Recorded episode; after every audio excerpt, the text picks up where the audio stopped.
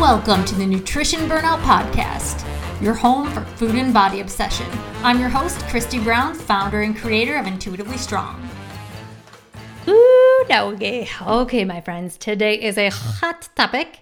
And oh, do you guys remember that store, Hot Topic? At the mall. I don't know why I just thought of that. Probably because I just said it. But so today we're really going to dive into breaking food rules. This was actually brought to me by my children um, because I practice what I preach, right? When I was a person who was constantly claiming balance, but I was really that person that was uh, obsessive over macros, and I wanted you to, you know, think that I was balanced. I wanted you to see me inside of this box where, oh, Christy's so she can just eat whatever she wants, and she's so balanced, and she still works out, and she still eats healthy, and you know, have a six pack and all the things. And when really I was exhausted and dying inside. So I wasn't ever practicing what I preached back then. So now my my main goal is I am going to do whatever I tell my clients to do, I am going to do it. These are things that I'm like if I don't practice what I preach, I am not real. I am not the person that I want to be. So this actually this subject came from me because um, I was talking with a client and she was talking about how scary it was to start breaking food rules and I was like, "Oh, sister, I hear you. This is so scary. It's scary as shit. This is something to where it's like oh my gosh, but you think that something awful is going to happen, right? We start making up these stories in our heads. And when I talk about food rules, I'm talking about things like, um, you know, I can't eat fruit past a certain time, or if I eat uh, carbs in the morning, then I can't have carbs at night, or um, I, ha- I can't drink my calories, right? All of these rules that we've kind of made up in our heads that have now become gospel. They've become these um, just this verbiage that we use, or uh, I if I eat this, then I have to work out extra tomorrow, or all these kind of earn and burn and uh, binge and restrict cycles that we go through. So last night, uh, my husband was at golf and my kids uh, when my husband's at golf and i don't have to feed the whole you know the whole family like usually my father-in-law has dinner with us too and i'm just like all right y'all we're gonna have like cereal mommy's gonna make grilled cheese or whatever it might be maybe i'll have a salad i'm not sure but this isn't gonna be a big meal right this is kind of my night to be like yep chicken nuggets and pizza it is for you guys or whatever it might be and we just gotten back from the pool and my boys were like, Mommy, I want a donut. And I'm like, yeah, donut sounds good. Yeah, for sure. So my son has celiac disease. So I um, have some in the freezer for him because everything that's gluten free is pretty much in the freezer. And so I'm unthawing them and I put them on their plate. And along with their plate with dinner, I gave them chicken nuggets and oranges. That's what they said they wanted. I'm like, cool, let's do this. They've got some nourishment, they've got some satisfaction on there.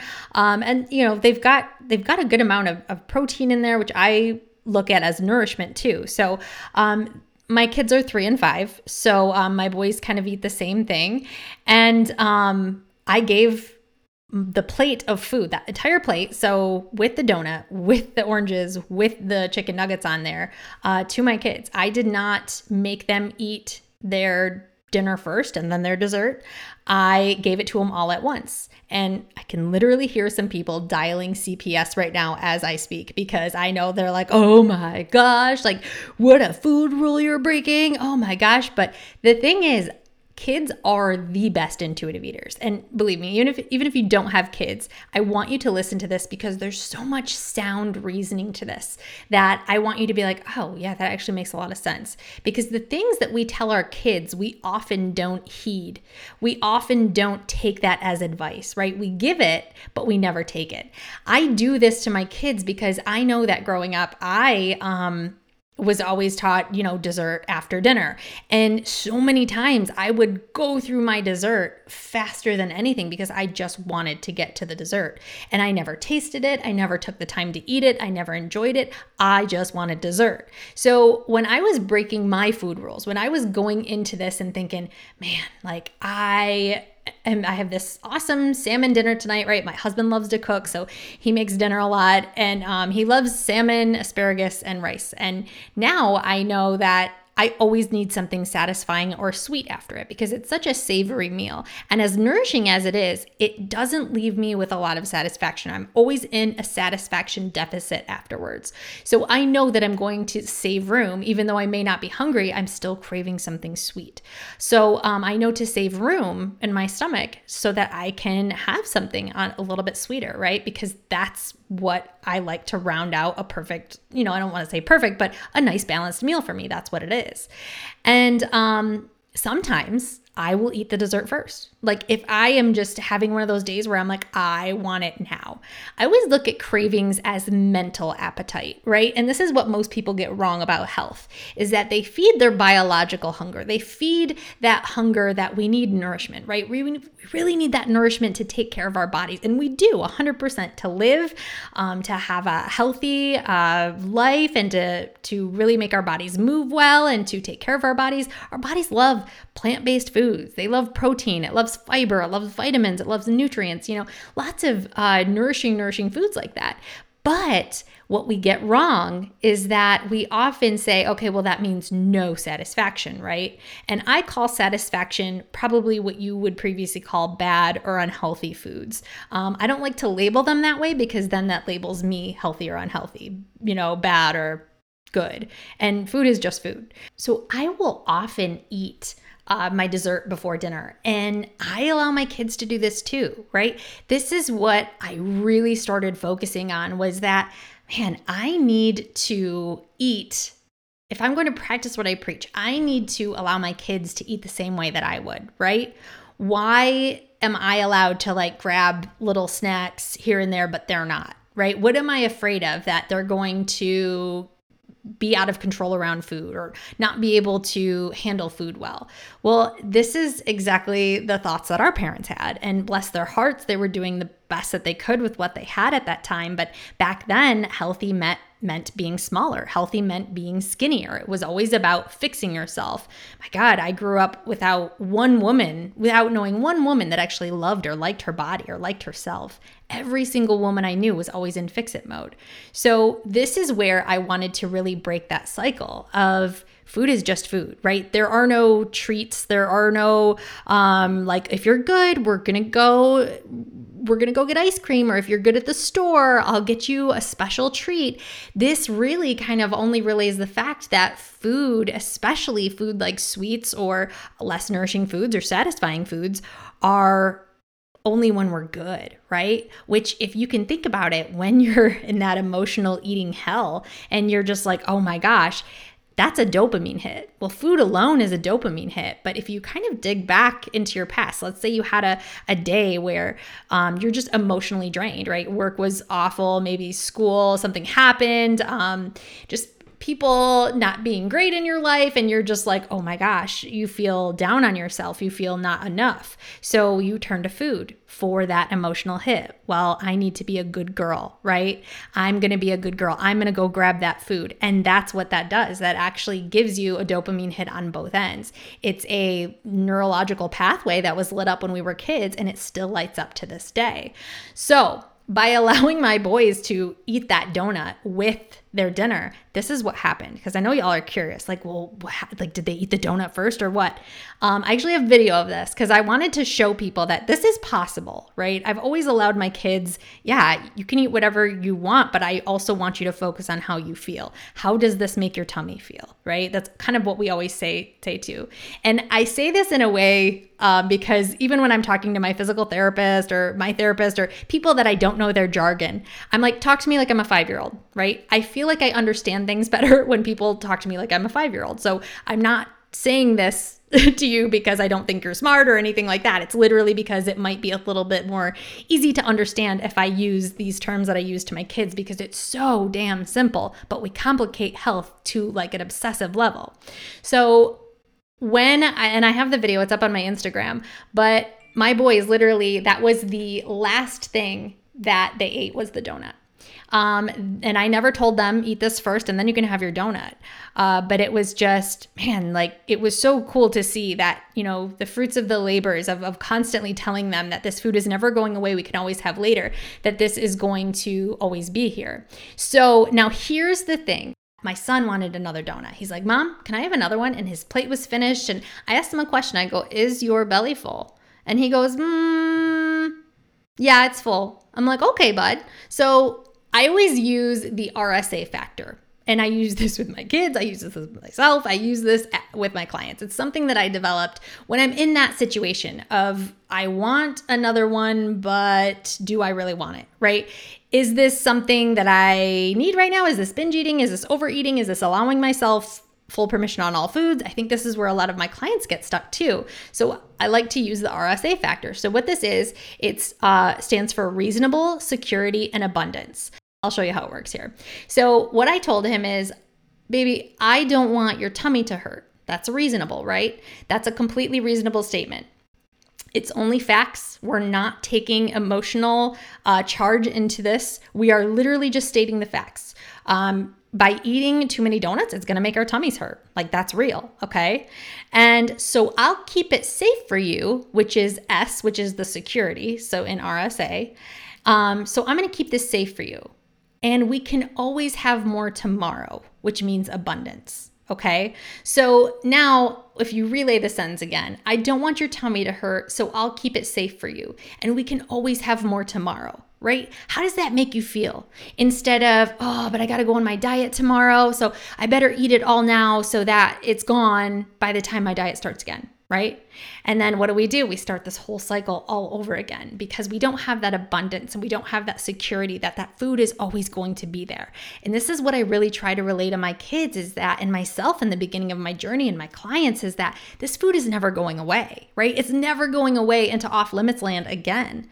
We are always able to have this food and we can always go get more. Even if we're out at a party and you know we have cupcakes there and call me crazy, but one of my favorite cupcakes or cake mixes is the banana cake mix with like Duncan Hines. I'm talking box cake mix with chocolate frosting. I freaking love it. It's like one of my favorite things. Not everybody likes it, but you know, I remember people eating it just because it was like, oh, well, it's something I shouldn't have. And I'm just kind of having a ugh day. And I've already, you know, been off today. So I'm just going to eat it anyway. Right. And I've been there before too. I, I'm not a fan of just chocolate and vanilla cake, especially buttercream frosting. I know you're turning the podcast off right now because you're like, Christy, get out of here. Who doesn't like buttercream frosting?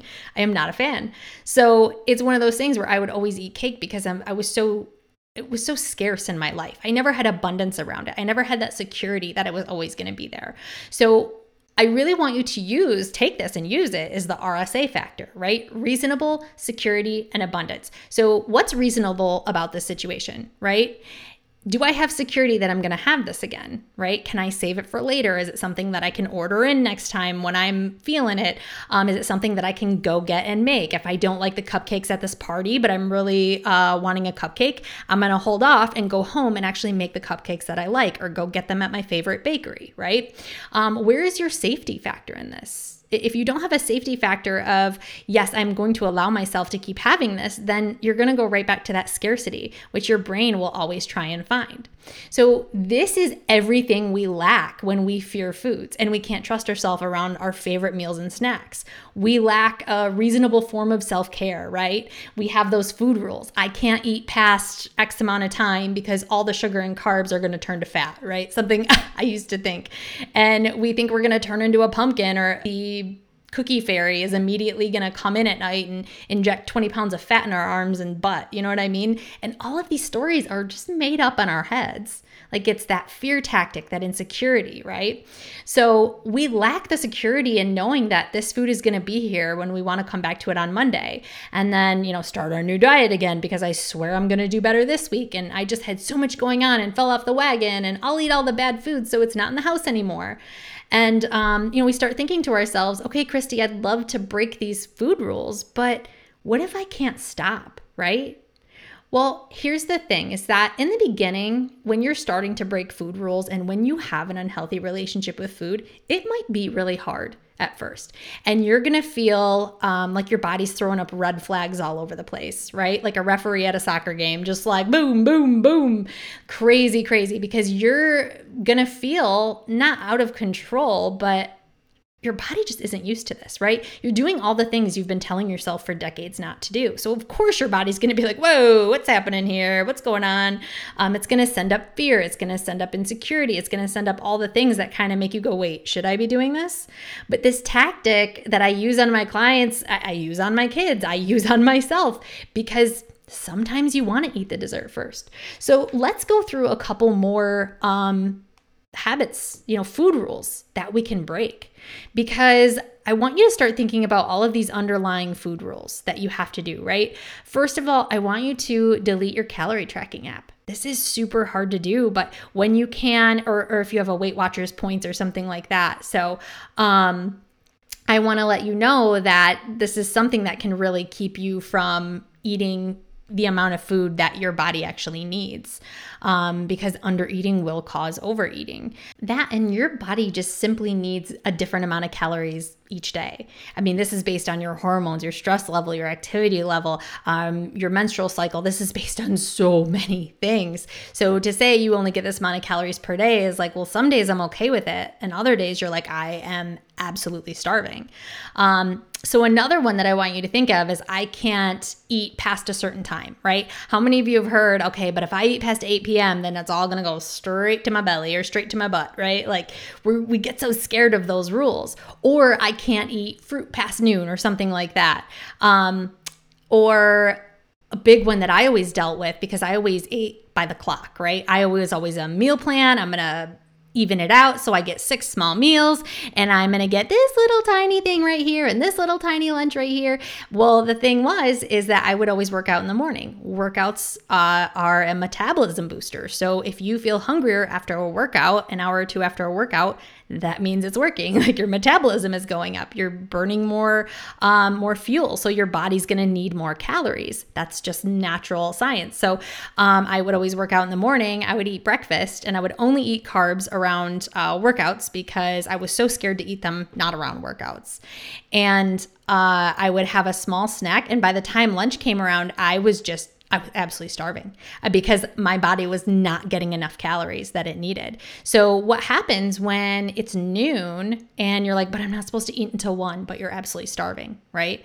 Uh, really start to look at that if you have those timing food rules. I, I have to eat at noon, right? But but dinner's at six. I always eat at six. Well, wh- what's the difference if, if you eat an hour and a half earlier, right? Or if you eat a little bit later? And some days you're going to wake up earlier and that might throw your whole day off. You know, your body might be like, whoa oh, we woke up two hours earlier and I'm eating at four all of a sudden. I'm hungry, but dinner's not until six. So I really want you to start thinking about that and allowing yourself that that compassion and that adjustment that we have to be humanly consistent, right? We are not robots.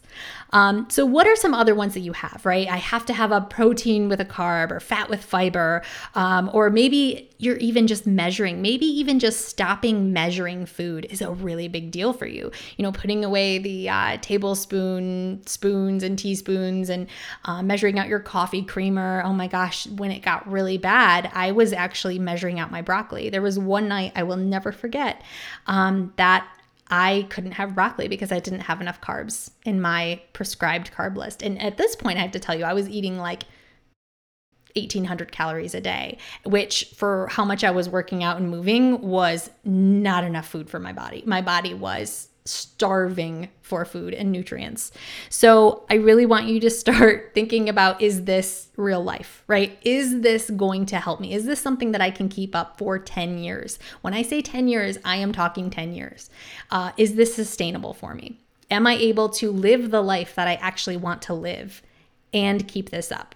Because I'd rather you focus on your lifestyle that you want to have and allow your body to kind of flow around that you can still be healthy. You can still work out. I'm not saying like drop everything and just watch Netflix all day. No, my lifestyle that I want to live is I want to be healthy. I want to be able to go work out.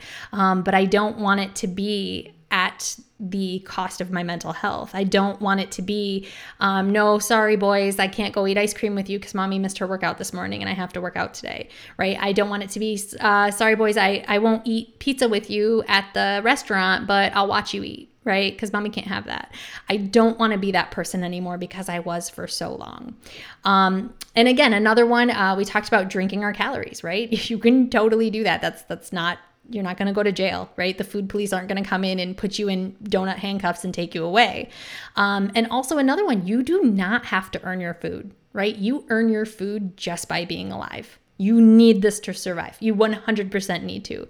So, the less um, we start focusing on the scale, and the more we actually start focusing on what does my body need, what how can i help my body right now? If it's hungry i'm going to feed it. I'm going to honor my hunger. I'm going to respect my fullness right?